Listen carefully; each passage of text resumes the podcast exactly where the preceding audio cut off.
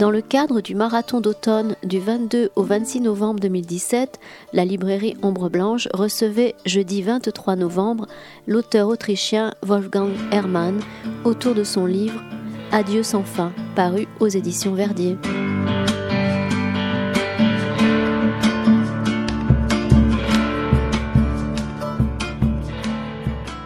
Quelques mots d'abord euh, d'accueil et, de remerciement.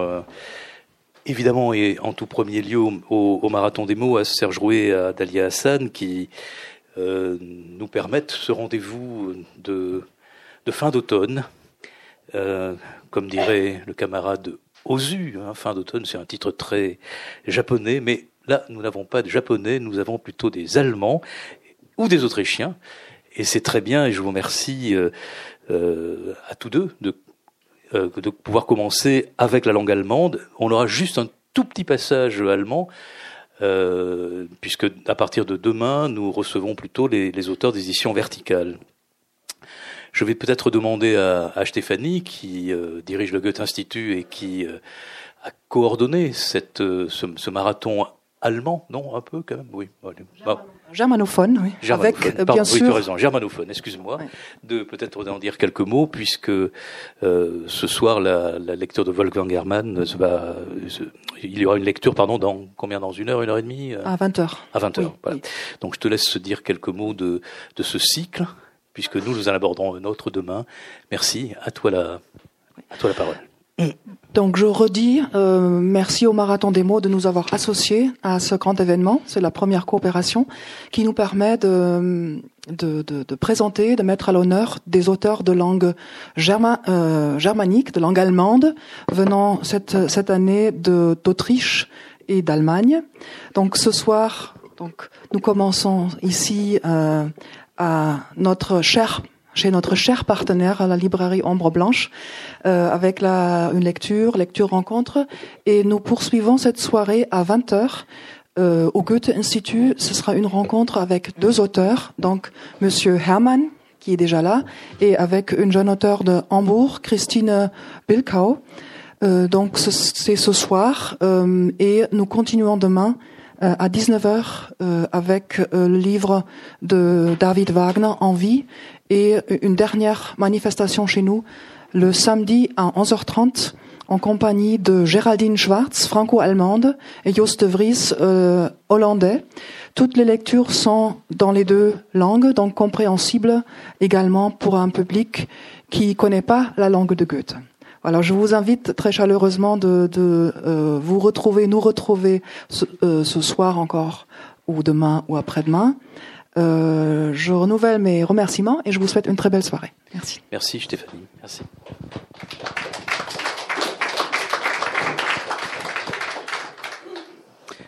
Bien, avant, avant de, de, commencer un, un, dialogue, il y aura trois, trois extraits de lecture en allemand et en français. Avant de commencer cet entretien avec Wolfgang Hermann, je voudrais d'abord, évidemment, à nouveau le remercier pour sa présence, le remercier, dire euh, qu'il est formidable de faire partie de ce, pour lui et pour nous, de ce catalogue allemand des éditions Verdier, euh, sous, euh, qui s'appelle, la collection s'appelle Der Doppelganger. Et d'ailleurs, Der Doppelganger, ça ramène à, au 19e allemand, il me semble, hein, au 19e siècle allemand, non C'est un. Parlez dans le. Romantisme. C'est ça, c'est un motif du romantisme allemand. Du, du romantisme allemand, oui. Euh, collection qui est, qui est dirigée par euh, Jean-Yves Masson et qui accueille, euh, on va dire, plus, si je veux dire, de, de germanophones autrichiens d'ailleurs que, que de germanophones euh, allemands, hein, et, et, toute une, une jeune école un peu post-bernardienne, c'est pas tout à fait le cas pour vous, hein, mais je pense à, Jos, à, à, Joseph, Wing, à Joseph Winkler et à, et à quelques autres, des, des, des auteurs prose très très dure, très très âpre.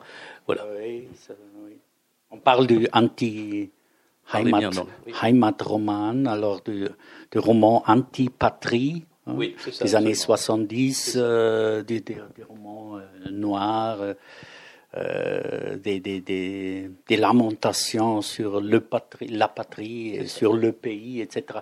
Mais moi, non, moi, vous n'êtes pas dans, vous n'êtes pas dans ce. Non, non. pas vraiment. Mais bon, c'est, c'est euh, bah, l'Autriche a produit euh, justement avec Bernard et même avant ou avec des artistes, euh, avec les artistes viennois, de, a, produit quelque chose d'extrêmement violent hein, dans, dans l'expression ou au cinéma ou dans la ou dans les pratiques artistiques. Et Der Doppelganger en a accueilli quelques-uns.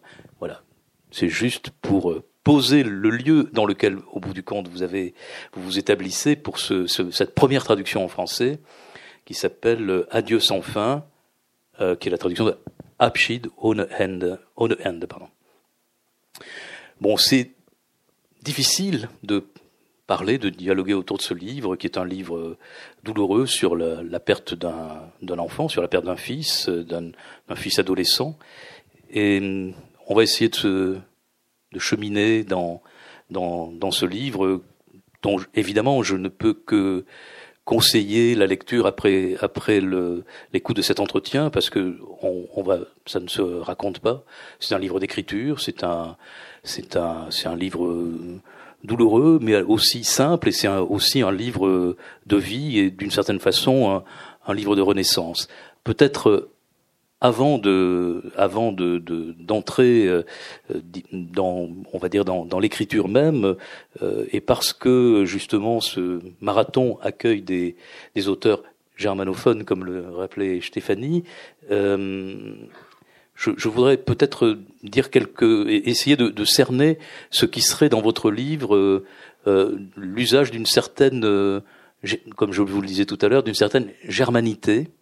Euh, évidemment, le propos qui est le vôtre hein, sur cette douleur de, de la perte d'un enfant, c'est un propos euh, évidemment universel, mais il me semble, à la lecture de ce livre, que tout de suite, j'y ai trouvé une certaine germanité, c'est-à-dire j'y ai trouvé l'écoute, euh, j'ai retrouvé l'écoute, euh, j'ai trouvé un peu de, de l'héritage du romantisme allemand, une écriture simple, d'un certain romantisme, je pense, ou des fois d'un romantisme douloureux. Je pense à Théodore Storm, par exemple. Euh, chez Storm, il y a aussi il y a beaucoup de disparitions, de morts, et de morts brutales, de noyades. J'y ai trouvé le, la, phrase des, la phrase et la sensibilité des leaders de Schubert, de Schumann, de Brahms. Et puis, peut-être celle encore plus autrichienne de Mahler et du chant de la terre. Dans le chant de la terre, le, la dernière partie, c'est Der Abschied. Et un homme attend un ami, l'ami va arriver, et il va se séparer, ils vont se séparer, et ils ne se verront plus. Et il y a cette fin admirablement chantée, évidemment, avant tout par Kathleen Ferrier, qui est, euh, qui où elle reprend sept fois Ewig, Ewig, Ewig, éternellement, éternellement, éternellement. Voilà, peut-être vous demander de réagir sur cette, euh, cette relation à la langue et à la, et à la prosodie et à la, et, à la poétique de la langue allemande D'abord, j'aimerais bien m'excuser parce que ma, capacité de, de, de, discuter en français est assez limitée. Euh, alors, c'est c'est pas évident pour moi de, de, de parler des, des, des, sujets complexes. Ça fait 20 ans que je parle jamais plus le français presque. Euh, non, euh, oui, euh, Mahler était pour moi, dès le début, quand j'étais comme étudiant, Mahler euh, a eu une, une grande euh, attirance pour moi, même peut-être une attirance trop grande. J'ai eu aussi un peu peur de me perdre. Alors Mahler, si on commence la journée avec Mahler, il faut faire attention parce que c'est tellement beau, mais c'est tellement beau, on peut se perdre et c'est difficile de, de, sortir de, de, de cette, euh, cette capture. Oui, cette capture, et, et, et particulièrement euh, de, de, de, de, le chant de la terre. Ça, c'est incroyable. J'ai passé des heures euh, en me perdant dans, dans ça. Et, c'est vrai que dans ce livre-là, j'ai très longtemps hésité euh, avant que je l'avais écrit parce que je n'avais pas l'idée. Euh, je voulais pas écrire un livre de lamentation, je voulais transformer quand même la douleur dans, et, aussi euh, euh, transformer la douleur en quelque chose de, de plus, plus éclairé, de sauver euh, la vie, c'est-à-dire aussi ma vie, et transformer en quelque chose de, de plus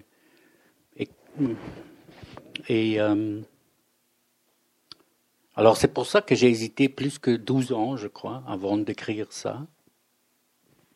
Euh, et puis c'était, j'ai entendu, c'était un peu comme un son, une musique, une musique de, une musique de, de oui, mais j'ai, n'ai pas eu l'idée de, d'écouter Mahler, par exemple, pendant que je.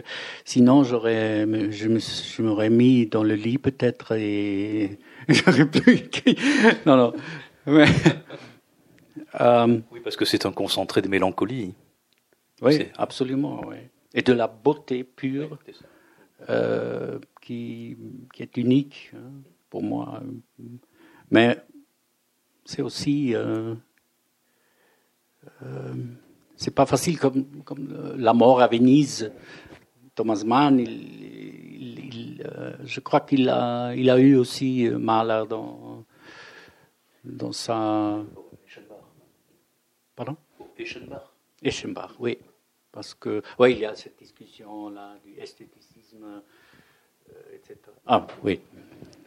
bon, alors avant que je me perde. Euh, il vaut mieux que vous continuez. Alors justement, vous, voyez, vous, avez parlé de musique et, et vous avez vous avez dit le mot lumière. Et bon, pour moi, dans votre livre, il y a aussi justement lié, euh, on va dire à une certaine, là aussi encore germanité. Il y a une lumière et c'est une lumière du Nord. Il y a une, moi quand je lis ce livre, je, je lis une lumière du Nord, je lis une lumière que peut-être on peut trouver aussi dans, les, dans, ces tableaux du Nord, même chez Friedrich. Hein. Et, je voudrais que vous lisiez, justement pour euh, qu'on entende, entende cette lumière, que vous lisiez le premier chapitre. Moi, je le lirai ensuite en, en français.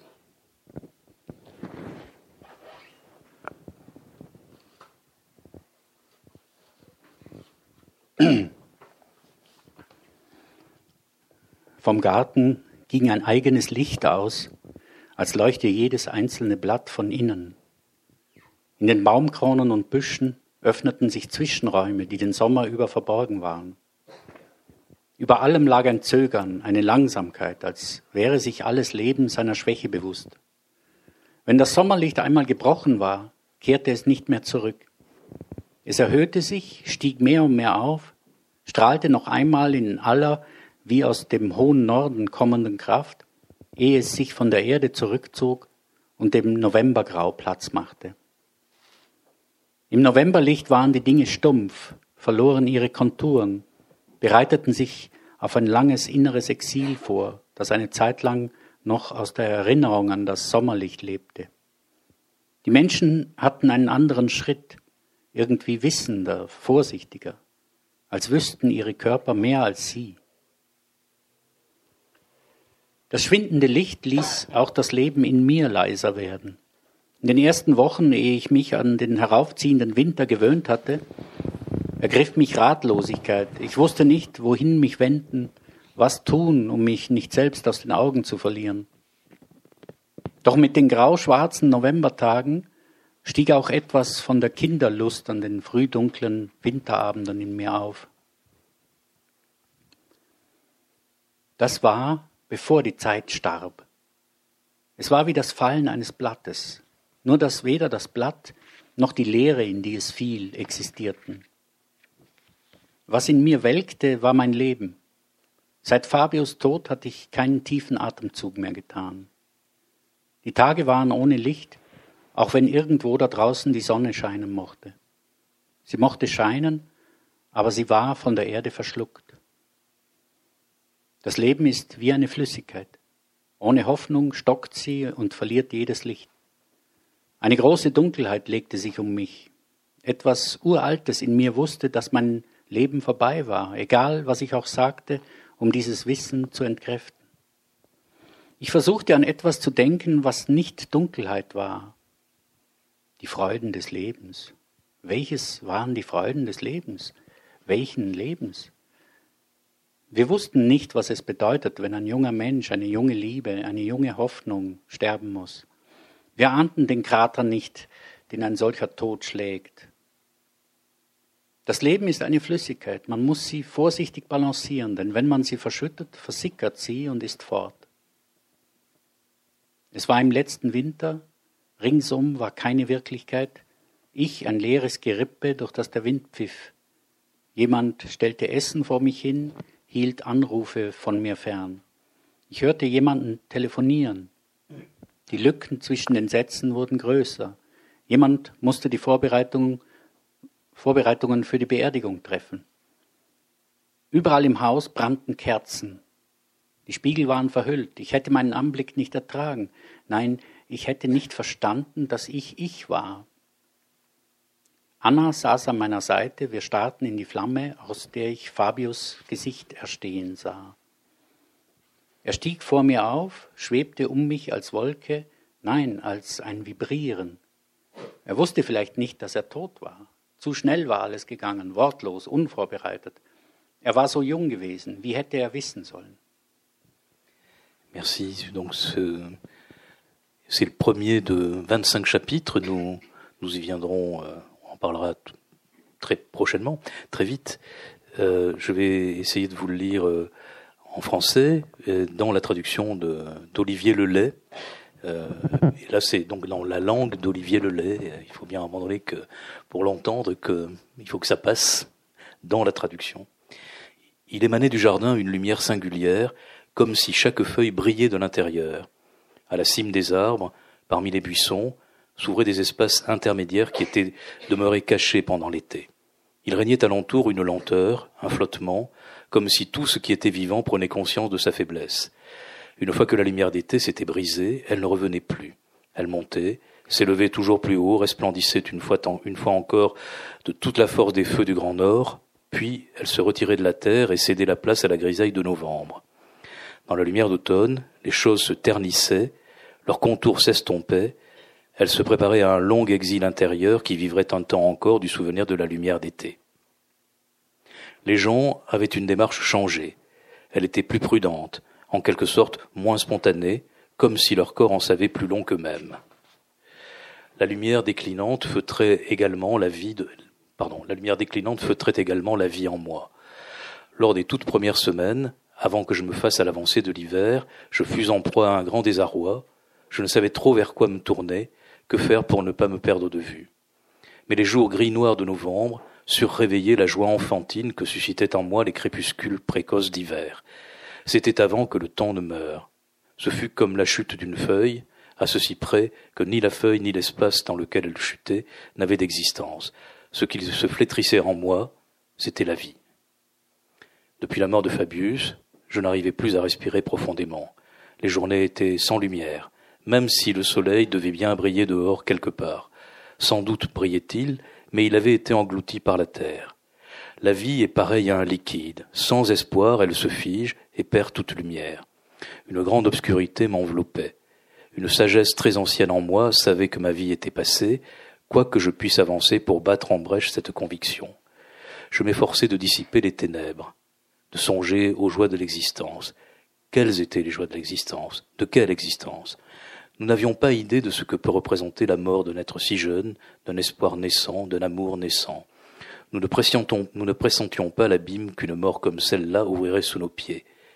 La vie est un liquide, il nous faut la tenir prudemment en équilibre, car si nous la renversons, elle se perd dans les sables et disparaît. C'était l'hiver passé. La réalité extérieure s'était abolie, je n'étais plus qu'une carcasse vide à travers laquelle sifflait le vent.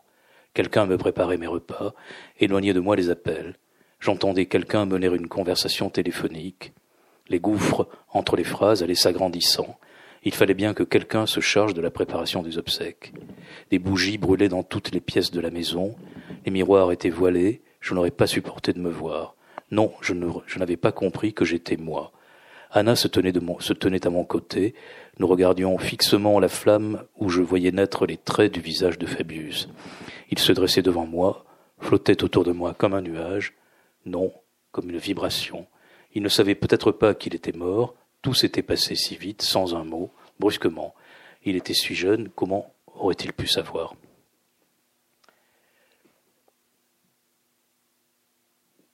Donc je vous disais, euh, voilà, il me semble que la lumière, alors, il me semble que la lumière est une chose importante tout du long du livre, hein, euh, tout le long du livre. Et d'ailleurs, euh, même si je pensais peut-être en, en, parler après, vous, vous, avez en citation, en, en exergue, une, une phrase qui vient de la, de la sagesse indienne. Et on sent bien que dès l'abord, le livre est pris dans cette lumière possible d'une il faut bien peut-être d'une spiritualité ou de voilà à la fois elle est elle baigne le livre et c'est une vraie lumière qui baigne le livre hein. celle des arbres celle du ciel euh, euh mais aussi donc celle des gens et une lumière intérieure et c'est celle qui va venir nous amener jusqu'à la fin de ce livre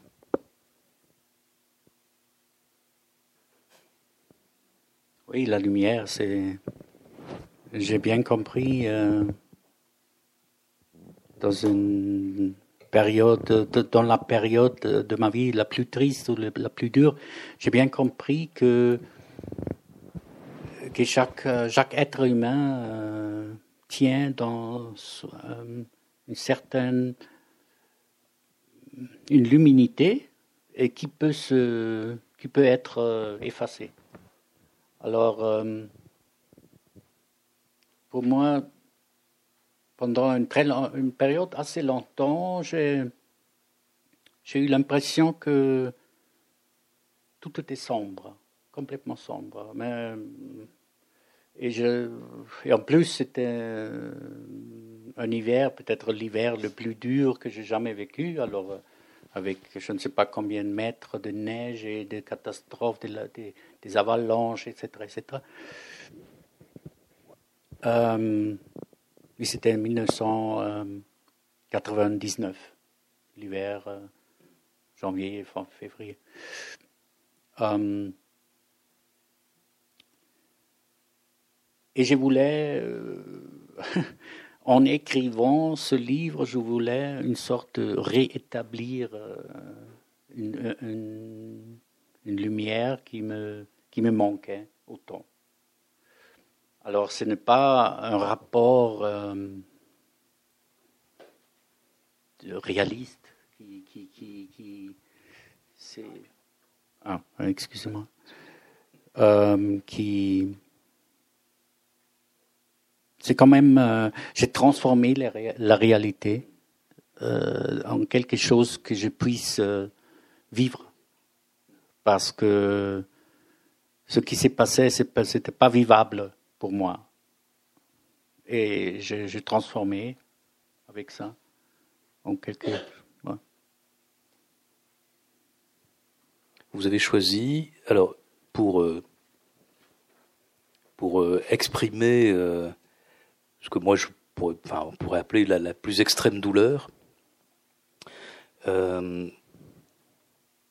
avez choisi quand même, il y a, il y a dans ce récit un très profond recueillement, tout le temps, un très grand recueillement. C'est recueillement, c'est quoi? Recueillement, s'il vous plaît.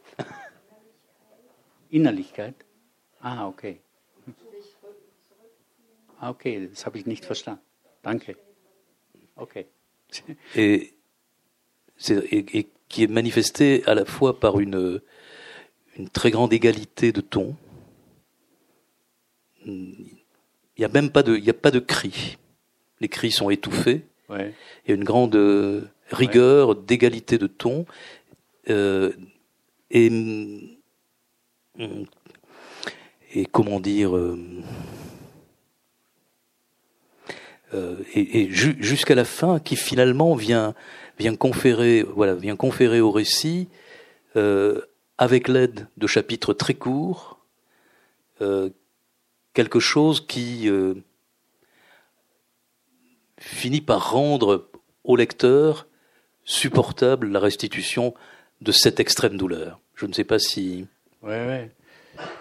Euh, oui, c'est les, les, les saisons, par exemple, qui, sont, qui accompagnent l'histoire. Alors, l'histoire est située, euh, ça commence en hiver et ça, ça se termine euh, en hiver, prochain hiver, avec la, neige, la, première neige qui, tombe dans le jardin. Euh, et c'est les. Je ne sais pas, c'est que c'est un. Euh, c'est lui qui raconte là, c'est un, un, être humain qui est vraiment au point zéro, qui plus d'énergie, plus de force, plus rien, plus de volonté de vivre, qui, qui se laisse. Et, puis il y a, il y a son ex, alors la mère de, du fils qui, qui va venir et qui, qui, qui, qui, est en prison, et un ami euh, qui s'appelle Christian, et surtout euh, la copine, la copine à son, à son fils, euh, qui, qui entre dans la maison et qui, qui a autour de, de lui une certaine euh, qui, qui, rétablit euh, la vie dans la maison. Elle, et, alors c'est tout, c'est un setting très simple.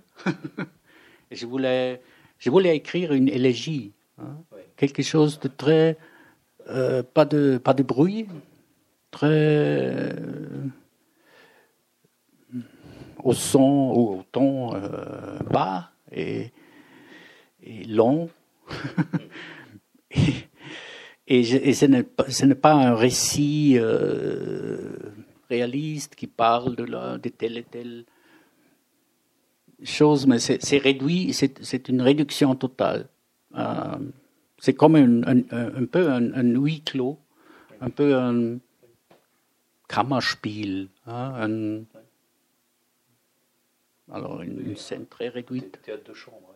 Ouais. Euh, parce qu'on pourrait, bien sûr, euh, écrire un grand roman sur. Ça me.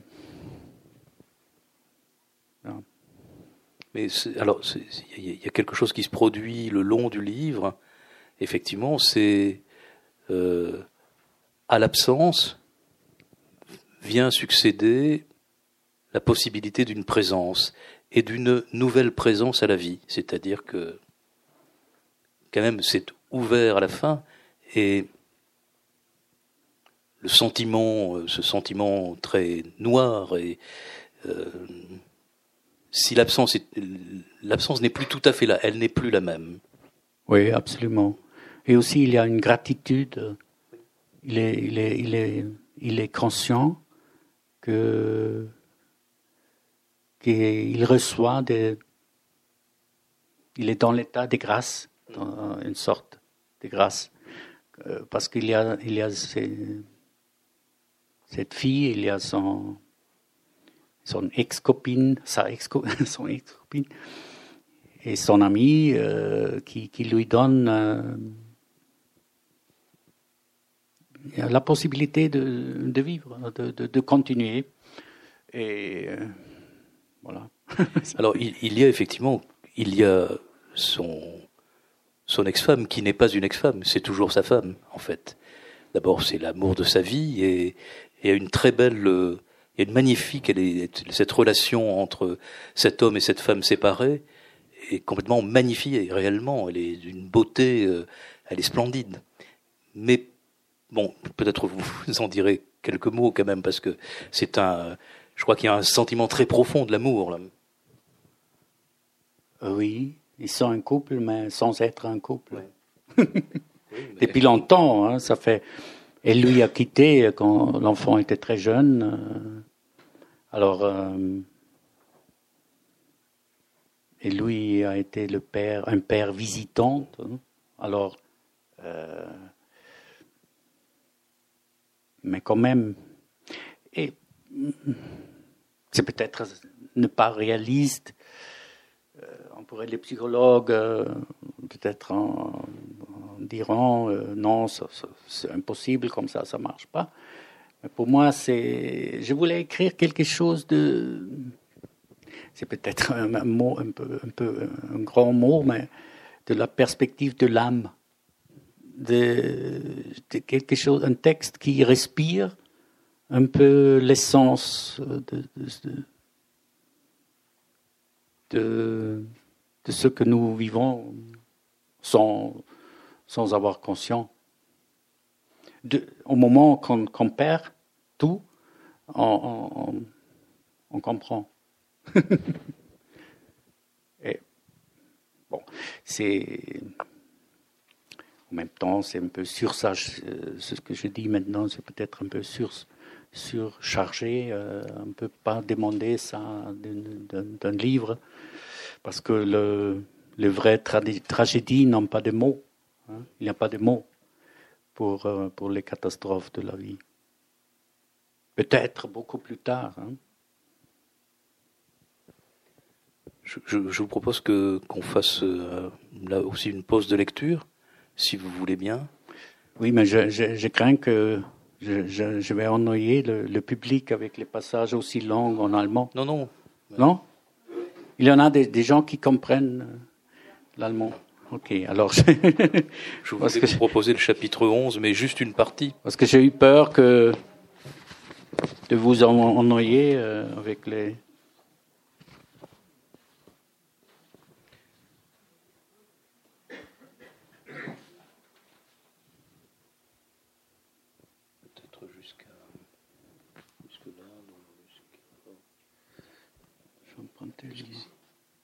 les yeux.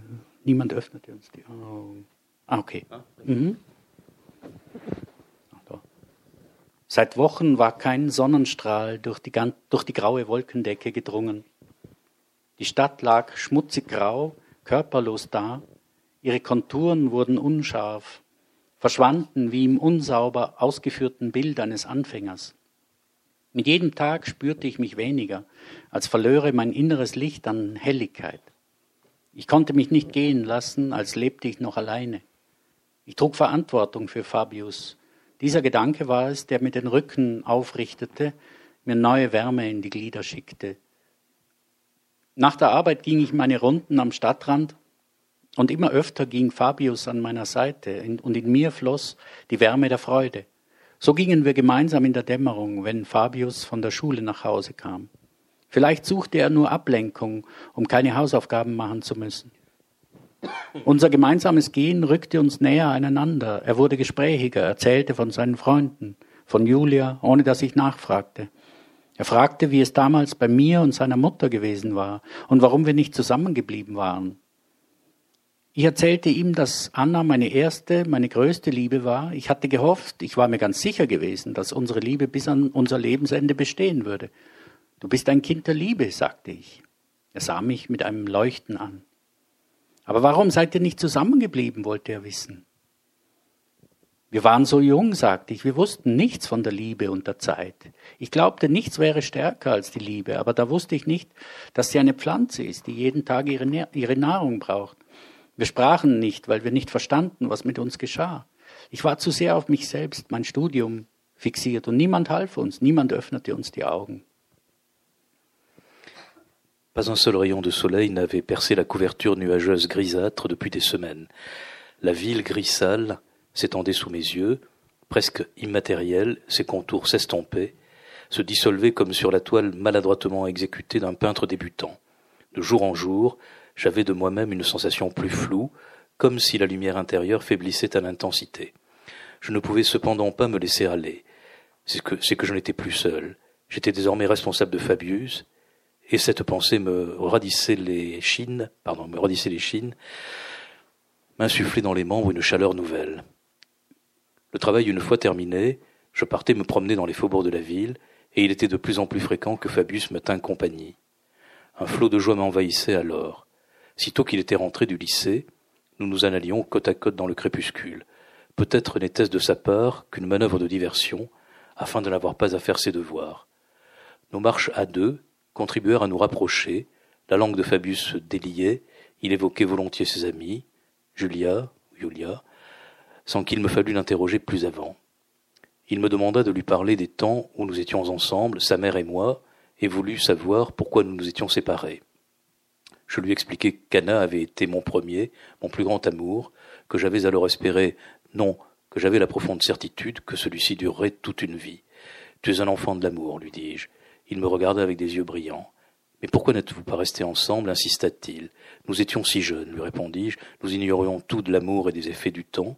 Je croyais que rien ne serait plus fort que l'amour, mais je ne savais pas encore que celui-ci est une plante qu'il nous faut alimenter chaque jour. Nous ne parlions pas parce que nous ne comprenions pas ce qui nous, ce qui nous arrivait. J'étais trop occupé de moi-même, trop centré sur mes études, et personne ne nous est venu en aide, personne n'a su nous ouvrir les yeux.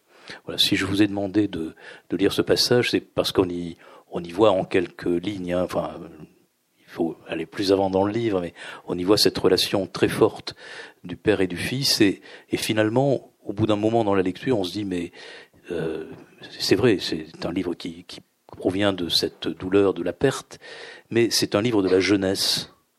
Ça, c'est assez étonnant. C'est un livre de la jeunesse.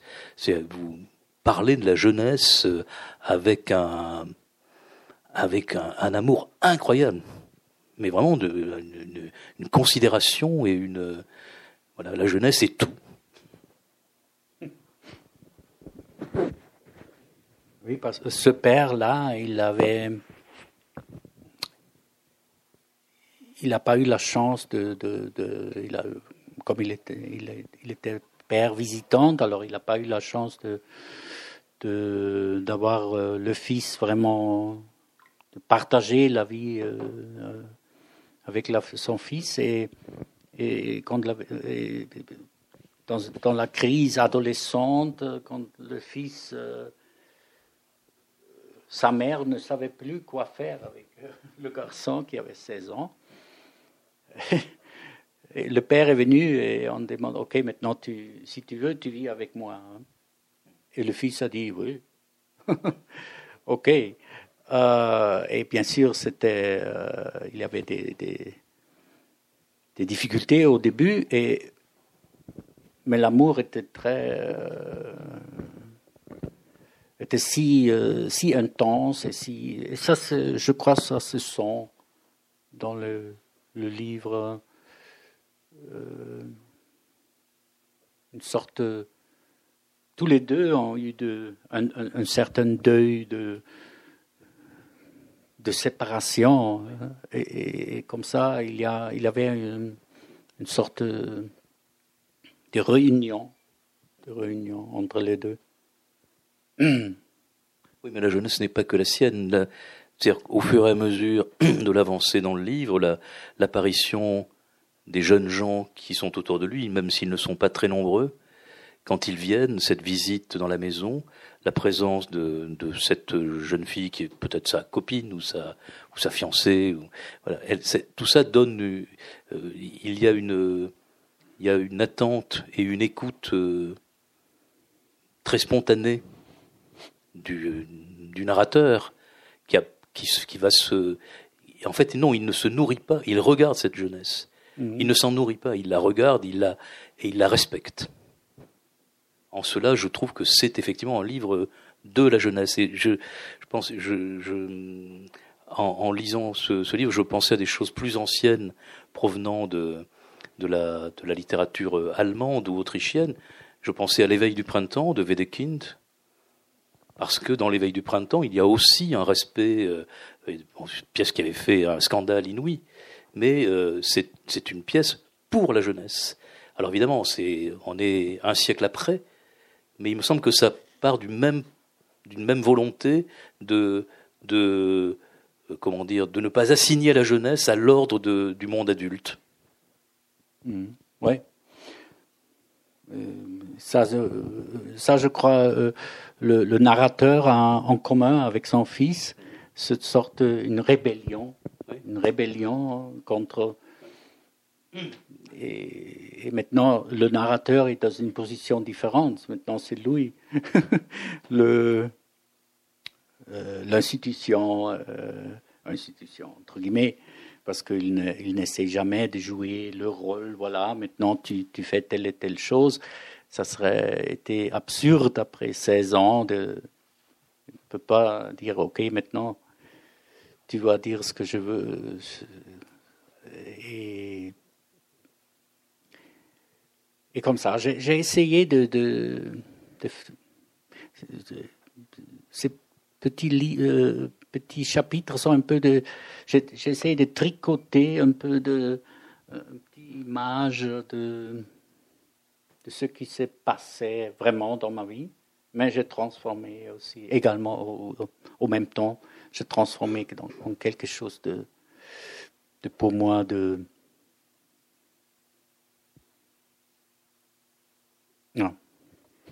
Mais alors justement, je, je, je continue ma, mon interrogation sur la jeunesse et sur ces jeunes gens et sur, ces portraits qui viennent quand même, euh, ces jeunes, ils viennent euh, permettre un peu une renaissance à la vie du narrateur, donc de la vôtre. Et euh, donc je, reviens aussi à, ce, à cet exergue hein, d'un, homme de la spiritualité indienne, hein, d'un, religieux, c'est un brahman, hein, je crois, Naga, Nagarjuna. Oui. Toutes les apparitions des êtres. Un disciple de, de, Bouddha. C'est un disciple de Bouddha. Toutes les apparitions des êtres seront autant de combustible pour le feu de la conscience. Alors, bon, moi, je vous avoue que les, non, mais je veux dire, les, les... j'ai souvent du mal à comprendre. Et je me suis demandé si ces combustibles, justement, ça n'est pas cette, euh, ce feu de la jeunesse Combustible, c'est quoi Combustible, c'est le charbon, euh, c'est c'est ce qu'on met pour pour faire de l'énergie, c'est c'est ce qu'on brûle, le bois, le charbon. Ah, mm. Et et euh, voilà, je me suis demandé si ce n'était pas justement cette euh, cette énergie propre à la jeunesse et et à cette à, la vie qui commence quoi. C'est que vous regardez. Mm. Oui, avec nostalgie bien sûr. Oui, mais aussi mais aussi ça vous permet un retour à la vie.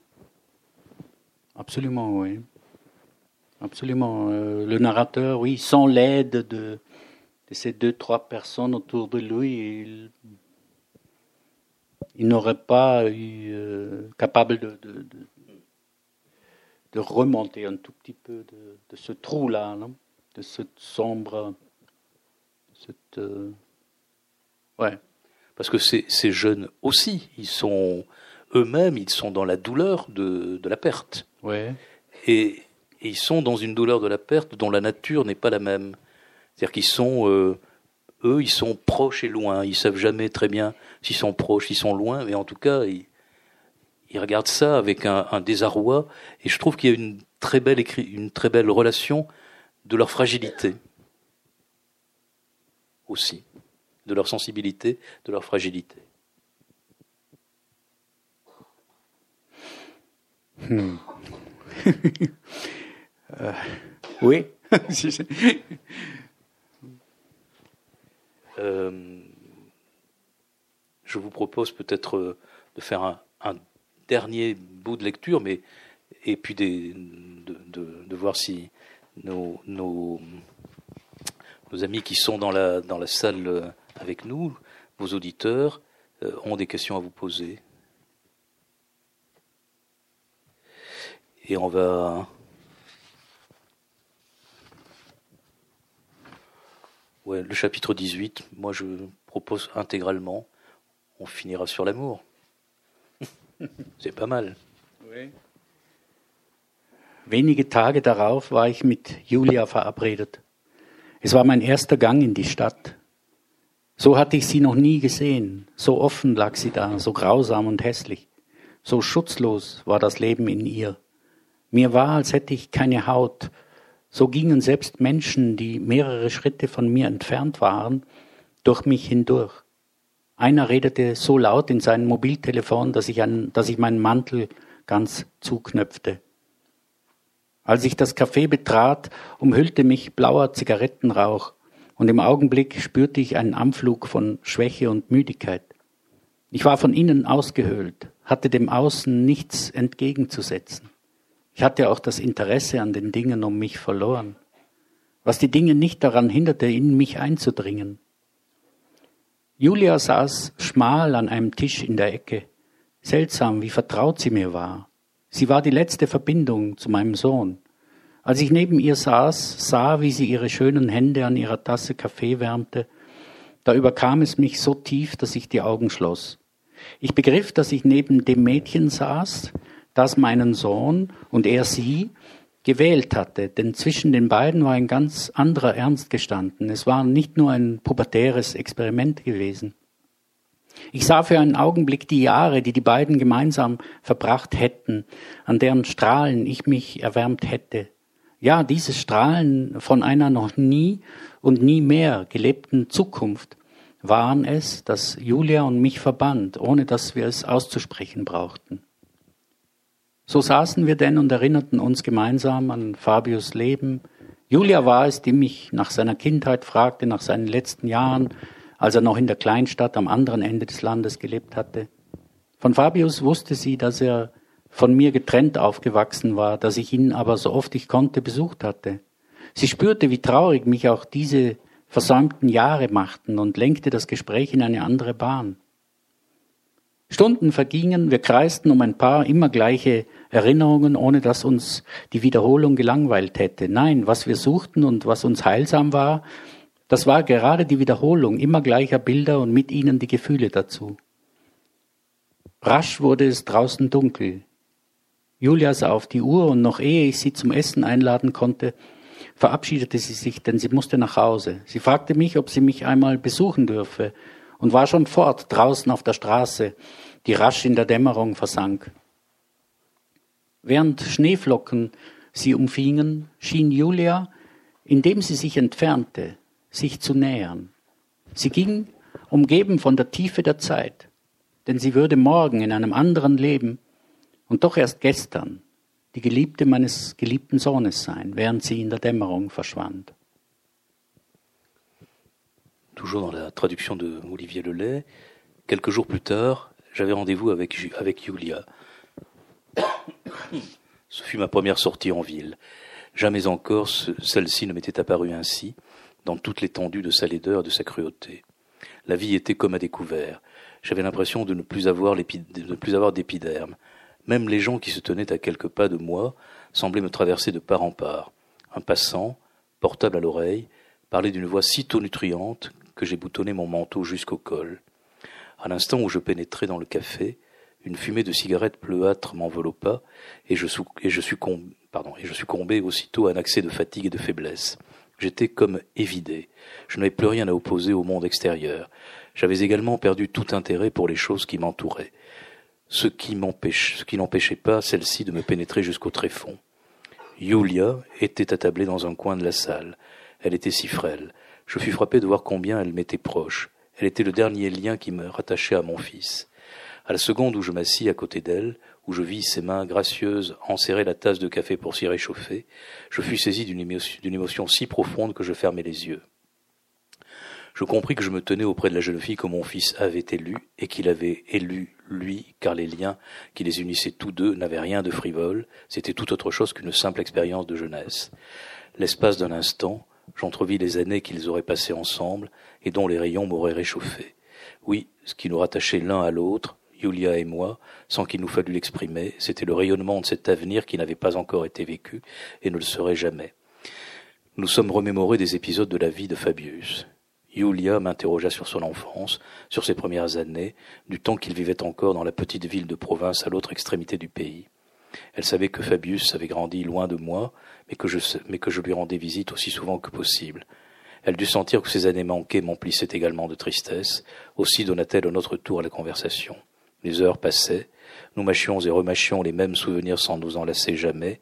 Non, tout au contraire, ce que nous recherchions, ce qui nous était salutaire, c'était précisément la reprise des mêmes images et des sentiments que celles-ci nous inspiraient.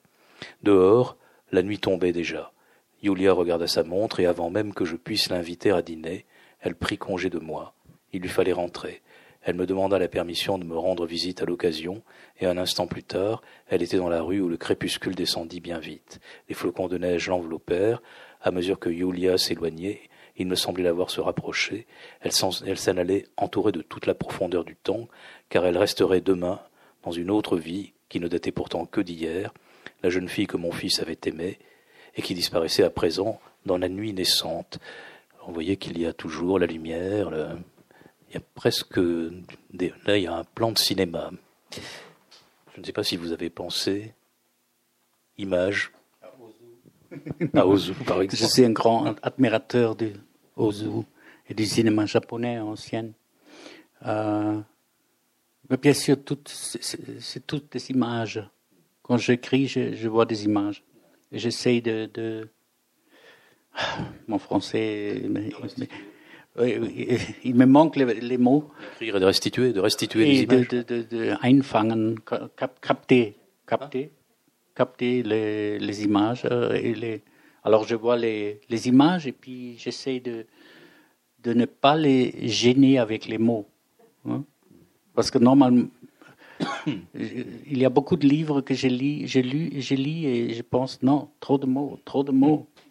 Je veux voir les images et les sentir et pas et bon c'était pas très diplomate euh, de, parler des autres livres de mais vous avez le droit. comme je suis pas d'homme politique alors je peux me permettre de est-ce que il y a des questions dans la salle?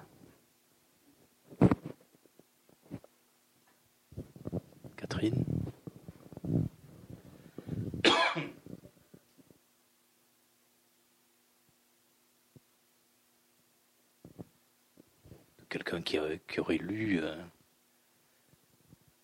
ce Abschied Oui, Bruno? Ah.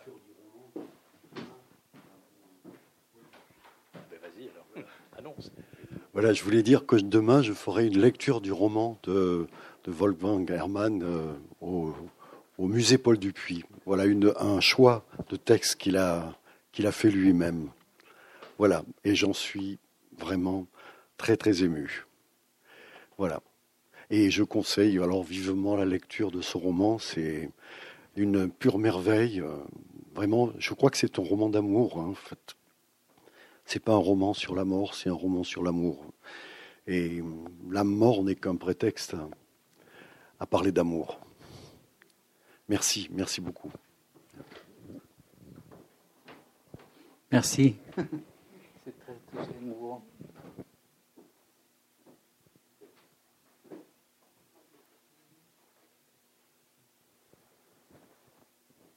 Bon, finalement, vous voyez que le recueillement, nous y sommes. Hein, hein? Vas-y. Oui, merci. Vous, vous parliez de, de, transformation ou de transfiguration. Et euh, vous avez aussi cette musique euh, aussi qui vous accompagne.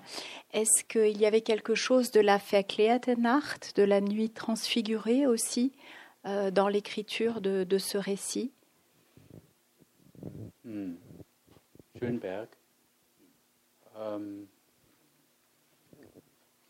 Oui, je suis plutôt romantique peut-être trop. ma tendance est plutôt vers Mahler. euh, J'ai pas vraiment fait ce saut du modernisme dans quelques. Euh, euh,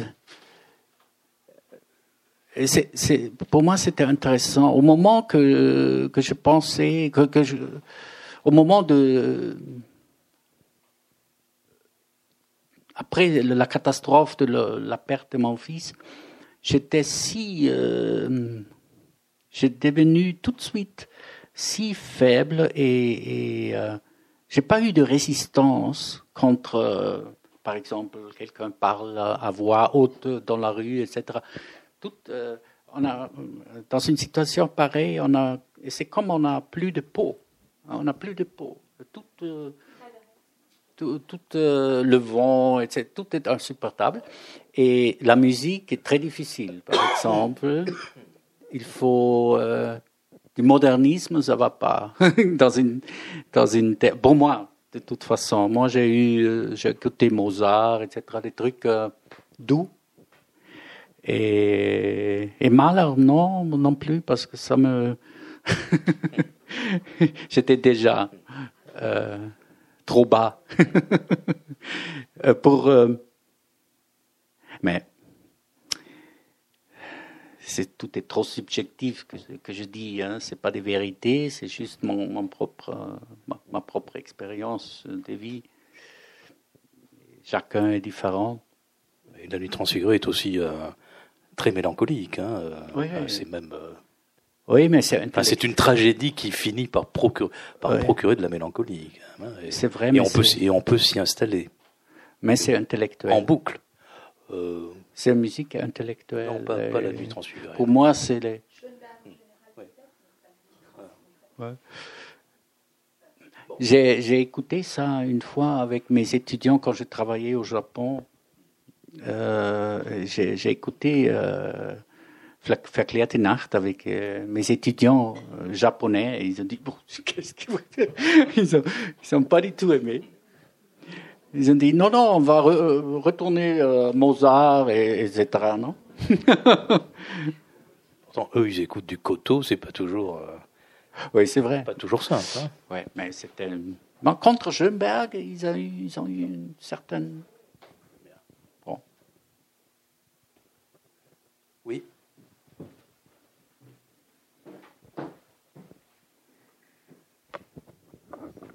En, écoutant. Euh, votre récit, euh, pour moi, je suis frappée par euh, le rôle de la nature, comme, accompagnement et comme reflet, comme miroir de cette expérience qui, enfin, on est dans les éléments, on est dans quelque chose de plus grand et aussi qui est sympathique.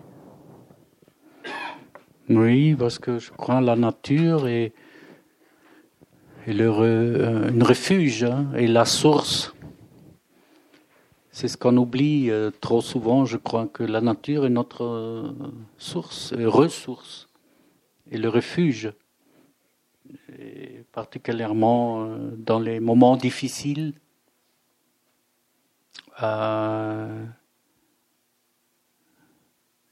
Le vent dans les, les feuilles, les feuilles dans, des arbres, et, il y a le moment quand le vent fait sa musique dans les feuilles et, l'âme est libérée, non? Ah Moi, je peux témoigner qu'effectivement, non, ce livre se passe très clairement plutôt dans, dans, la ville, mais en fait, là, vous avez raison, parce que la nature est toujours là. C'est-à-dire qu'en fait, c'est l'espace. Et c'est l'espace, c'est la lumière, c'est le ciel. Ce livre ne, n'est le, cadre n'est pas enfermant. Voilà, c'est en ville, c'est dans un, comme vous dites, c'est un huis clos, et pourtant, on est, nous ne sommes pas enfermés. Et il y a pourtant toutes les raisons de l'être enfermé. Oui, oui c'est ça. Mais, la nature est une sorte. Voilà, il y a quelque chose d'expansion. oui, oui, avec les saisons, les saisons et la lumière. ça ressemble peut-être du kitsch, je ne sais pas, mais mais j'ai eu l'impression que, que l'âme aime le kitsch. l'âme parle d'une langue différemment que le cerveau. Hein. Très différent, différemment. Le cerveau dit, bon non, j'aime les, les, trucs intellectuels, et l'âme dit, non, je veux le kitsch. On va dire L'élégie, c'était bien. Laissons le kitsch. Euh, moi, je ne vois rien de kitsch dans votre livre. Élégiaque, probablement. Bon, oui.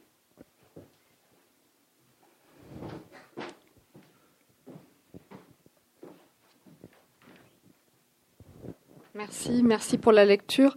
Euh, vous employez beaucoup le mot âme.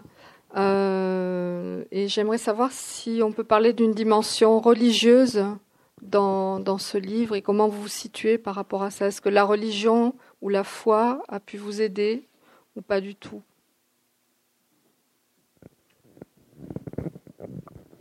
Euh, l'âme, pour moi, est quelque chose de beaucoup plus physique que, que la religion le savent. Je crois qu'il y a quelque chose de... Dans chaque être humain, il y a, l'âme et le, cette fleuve vital. Peut-être c'est aussi une question de, vocabulaire, euh, comment on veut appeler ça. Euh, c'est pas euh, seulement spirituel c'est très lié au physique aussi à la terre au corps physique et et en même temps il y a quelque chose de pour moi je vois un grand roue peut-être ça c'est aussi un peu de la pensée indienne. La grande roue qui se tourne très très très très lentement. Et qui a qui prend et qui a besoin de beaucoup de temps beaucoup de temps, des années, pour digérer euh, des choses, pour digérer euh, des choses. des, Et ça, c'est le problème. C'est une personne qui, a vécu une catastrophe, pas seulement une, catastrophe de, telle sorte, euh, est séparé euh, profondément euh, du monde et, des autres.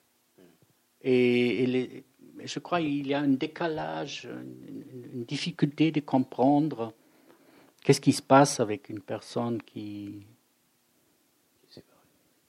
qui oui, euh, qui, par exemple, je ne sais pas, les victimes des guerres, des, guerres etc., ils sont plus, ils sont enfermés dans leur propre monde euh, isolé et il y a, c'est très difficile d'avoir accès. Et j'ai eu l'impression que l'âme est quelque chose de qui ne n'est pas touchable, qui n'est pas par exemple, les, les, thérapeutes euh, n'arrivent pas vraiment à toucher à cet espace. L'âme est comme, pour moi, c'est un espace. Un espace inaccessible, presque inaccessible. Et les thérapeutes parlent d'autre chose. Ça, c'était mon impression. Mais Vous voyez que l'âme, euh, c'est quand même un mot euh, employé par ceux qui ont parlé du romantisme, hein, euh, et notamment du romantisme allemand. Oui, oui, parce que l'âme Bon, mais euh, c'est difficile de, de, de, de parler euh, sur un tel. Il y a, c'est juste des mots, hein, un peu, un peu juste, pas vraiment sentir.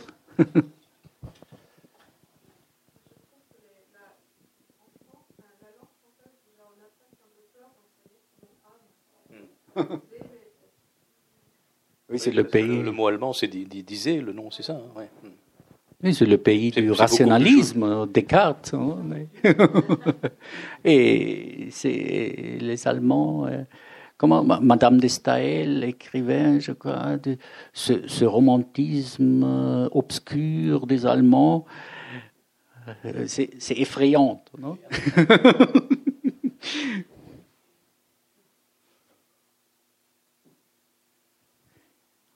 nous resterons sur euh, l'effroi après, mais, mais, mais, tout le monde va lire l'amour. Voilà, donc le, roman, le romantisme obscur des Allemands de Madame de Stahl, on va le laisser de côté et, vous, et vous lire et vous entendre de, samedi? Non, demain. Demain au, musée et puis ce soir au Goethe Institut à 20h. Merci euh, Paul Gang Hermann. C'est moi qui vous remercie.